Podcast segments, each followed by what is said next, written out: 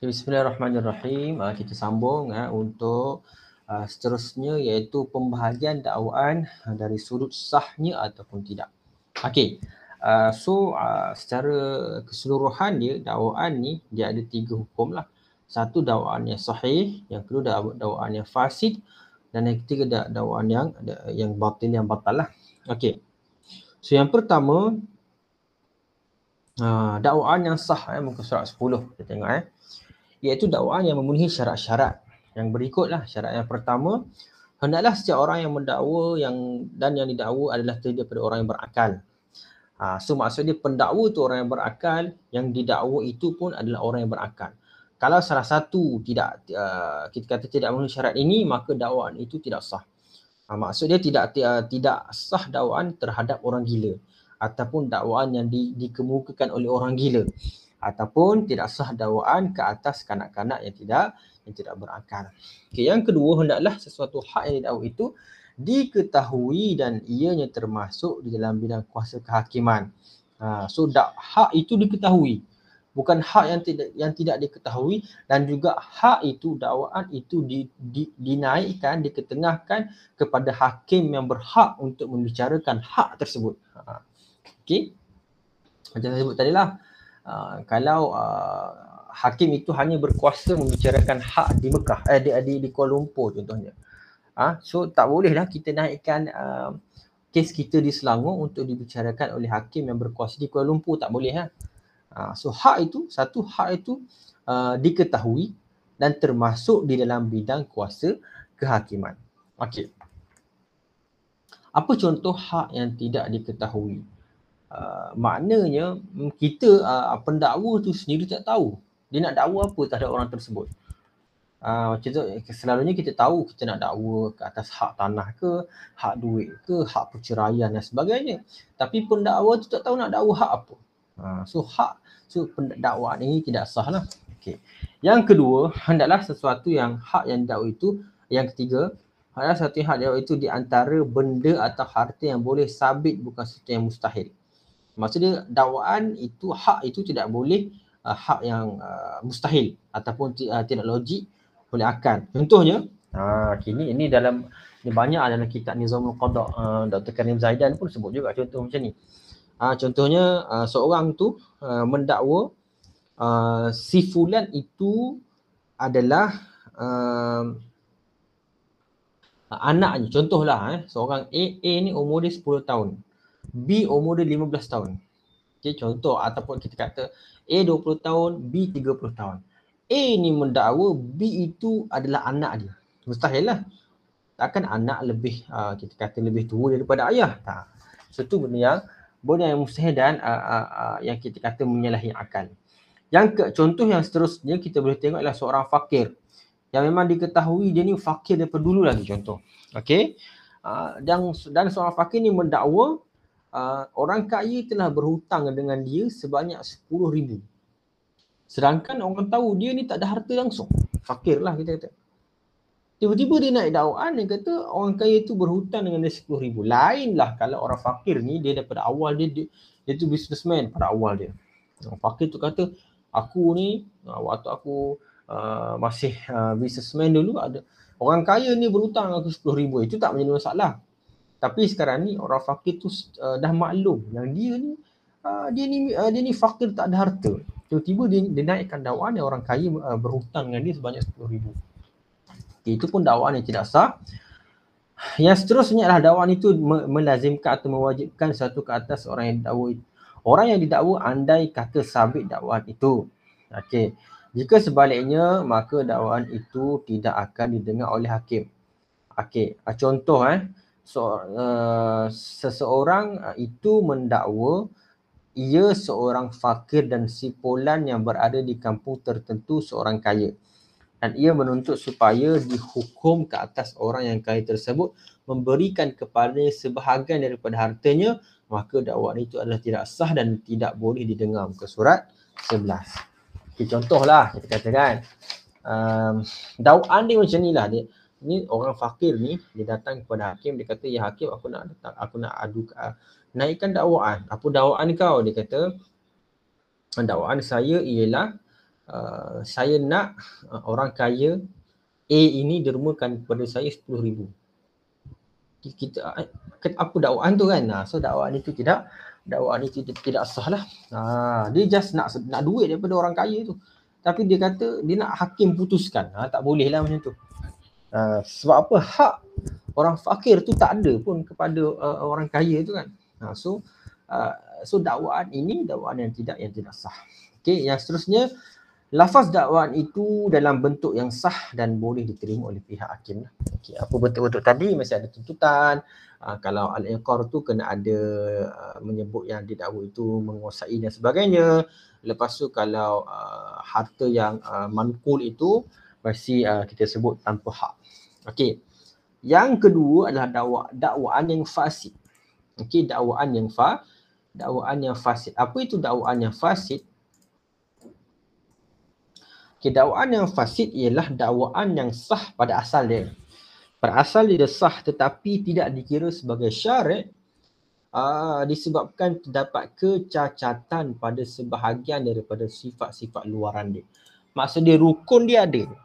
Okay, rukun dia ada uh, tetapi dia ni kita kata tak sempurna dari sudut benda-benda luar. Contohnya ialah uh, benda yang uh, didakwa tu majhul. Contoh eh kita kata um,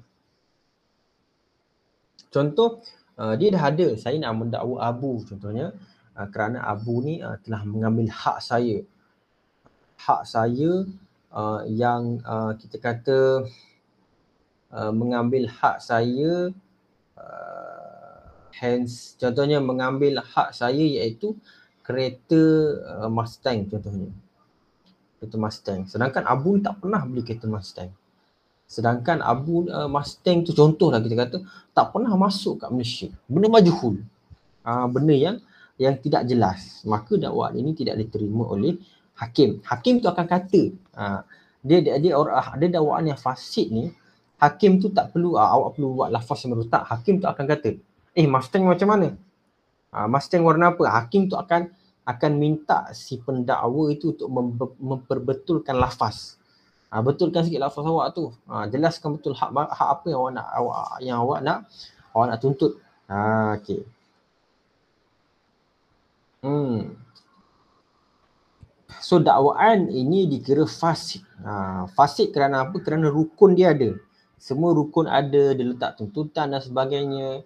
Ha, contohnya apa lagi? Contoh dia kata, um, saya nak mendakwa Abu contohnya uh, mempunyai tanah uh, apa, apa uh, telah uh, apa menguasai tanah saya yang berada di uh, uh, di tengah-tengah uh, Tasik Kenyir. Contohlah contoh eh. Uh, tapi dekat Tasik Kenyir tu uh, semua maklum yang tasik, dekat Tasik Kenyir tu tak ada tanah.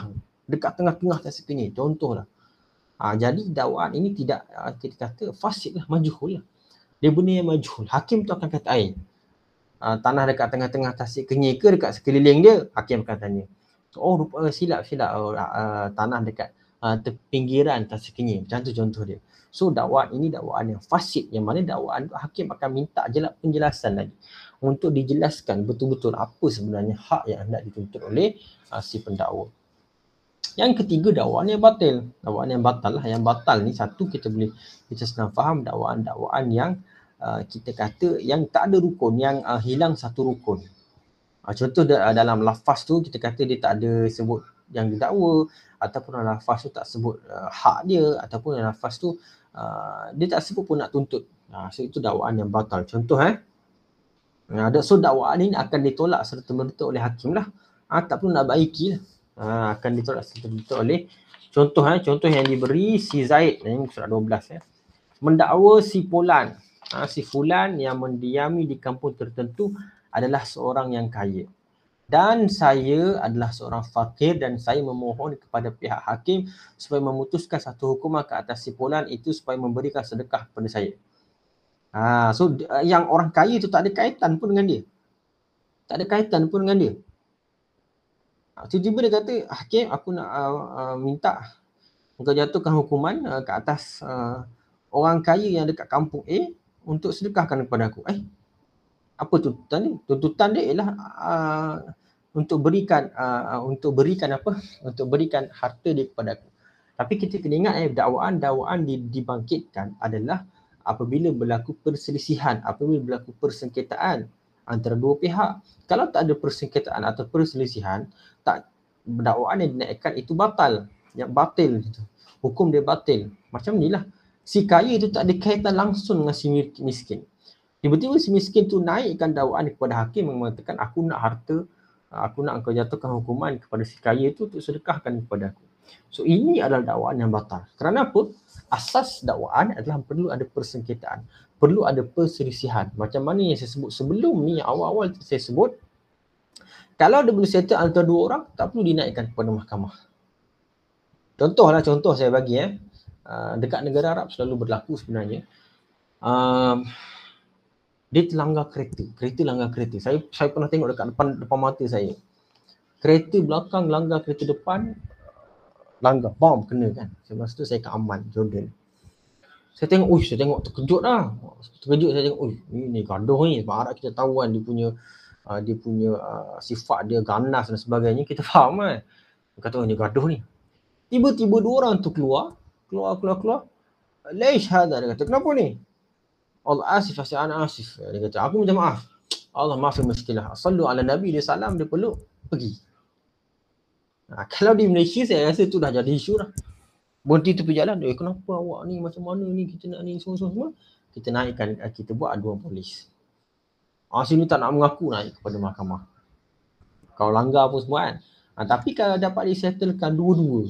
Kata dua-dua tu dapat settle uh, so tak perlu dinaikkan ke mahkamah. Ataupun kalau tadi kan kalau berlanggar, settle dengan polis tak perlu dinaikkan ke mahkamah. Uh, okay, tak perlu dinaikkan ke, ke, ke mahkamah. Contohnya lagi apa? Contoh ada seorang tu dia mencuri. Dia mencuri uh, sepuluh ribu contoh. Ha, dia curi duit A dia sepuluh ribu. Yang B ni curi duit A sepuluh ribu. So uh, bila A tahu B curi dia, duit dia sepuluh ribu, A pergi jumpa B. Eh kenapa kau curi duit aku? Oh sorry, sorry, sorry. Aku pulangkan balik. Setelah macam tu tak berlaku perselisihan, maka tidak perlu tidak ada keperluan untuk untuk dinaikkan uh, dinaikkan ke dinaikkan ke mahkamah uh, dinaikkan ke mahkamah kan. So kalau dah settle. Uh, sama juga dengan uh, banyaklah isu. Uh, yang penting bila kita nak naikkan uh, dakwaan ke mahkamah mesti ada perselisihan. Mesti ada orang itu mengambil hak bila kita minta dia tak nak bagi. Bila kita minta dia tak nak bagi. Uh, itu itu itu itu, itu kaedah dia itu dia punya dia punya uh, dia punya asas dia untuk perbicaraan bila mana tidak ada perselisihan bila mana hak itu tidak diambil dengan cara yang tidak betul maka kita kata dakwaan itu tidak sah lah dakwaan itu dakwaan yang bah yang batil okey keempat ha, ini keempat uh, jenis dakwaan yang keempat adalah dakwaan al-hisbah okey um, dakwaan al-hisbah ni dia fokus ataupun hanya tertumpu kepada dakwaan-dakwaan uh, yang Uh, berkaitan dengan hukum syarak. Maksudnya ber, bukan berkaitan dengan hubungan manusia dengan manusia. Contoh dakwaan ahli hisbah ialah uh, kita kata uh, contohnya pencegah maksiat. Uh, dia jumpa dua orang sedang uh, berkhaluat di taman. So uh, so dakwaan dekat sini penjaga maksiat tu sebagai pendakwa. Dia mendakwa dia dinaikkan kepada hakim So so dia special lah dakwah Al-Ispan ni dia dia dia dia dia, dia special case lah. Ha, okay nanti kita tengok eh sikit eh. Okay. Al-Isban dalam bahasa Arab ialah hisab berarti menghitung atau mengira. Bila dikatakan uh, fa fa'alahu al-hisbah. Okay. Uh, kita tengok dari segi istilah.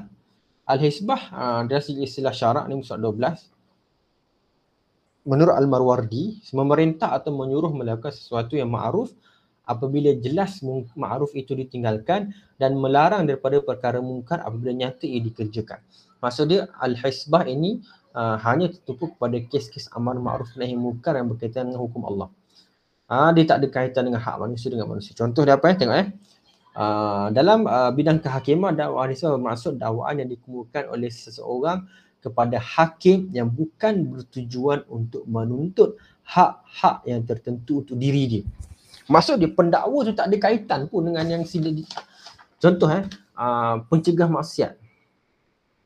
Dia jumpa orang berkhaluat dekat taman. Dia tak ada kaitan pun dengan orang berkhaluat tu. Dia tak kenal pun orang berkhaluat tu. orang berkhalwat tu tak ambil pun hak pendakwa tu, hak pencegah maksiat tu. Ha, tapi dia naikkan dakwaan ni juga.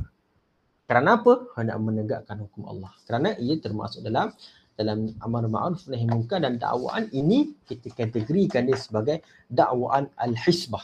Okey, kita baca lagi eh. Okey, yang bukan betul uh, dalam bidang kehakiman, dakwah al-hisbah maksud musa 12, dakwaan yang dikemukakan oleh seseorang kepada hakim yang bukan bertujuan untuk menuntut hak-hak yang tertentu untuk diri dia. Okey.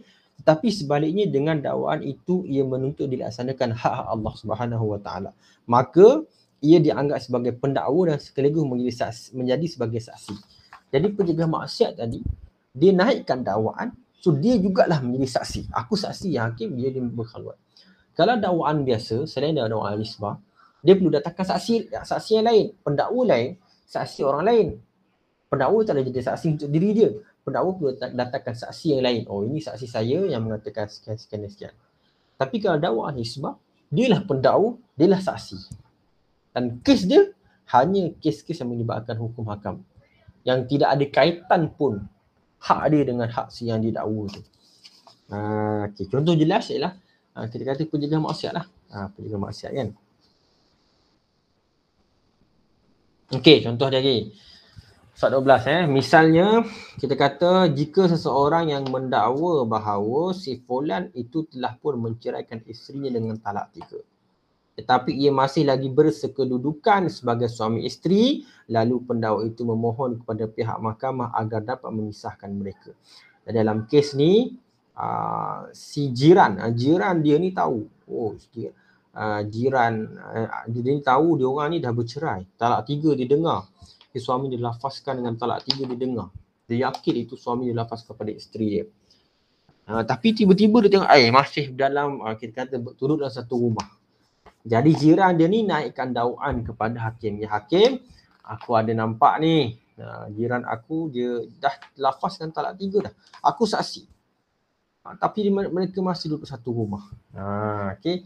Itu kita kata jenis jenis, jenis dakwaan al-his al-hisbah. Okey, sesungguhnya dakwaan al-hisbah ini diharuskan. Walaupun tidak ada hak tertentu yang ditentukan oleh pihak pendakwa bagi dirinya.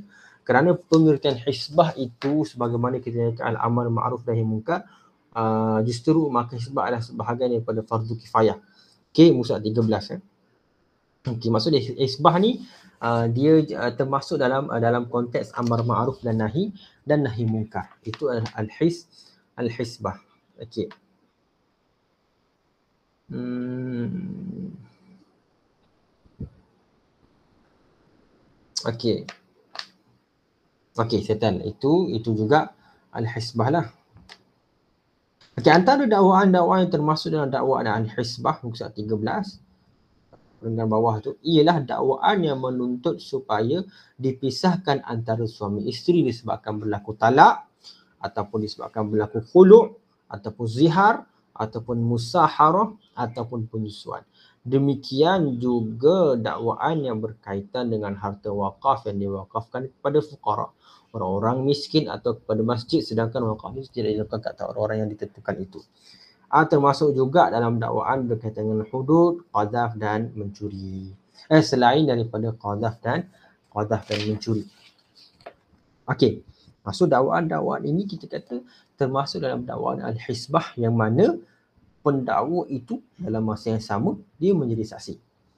Adapun dakwaan-dakwaan selain daripada dakwaan al-hisbah, pendakwa satu orang, saksi orang yang lain. Okey. Special dia dakwaan dakwaan al-his dakwaan al-hisbah. Okey, habis untuk fasal yang pertama, kita akan pergi pada fasal yang kedua untuk video seterus, video seterusnya.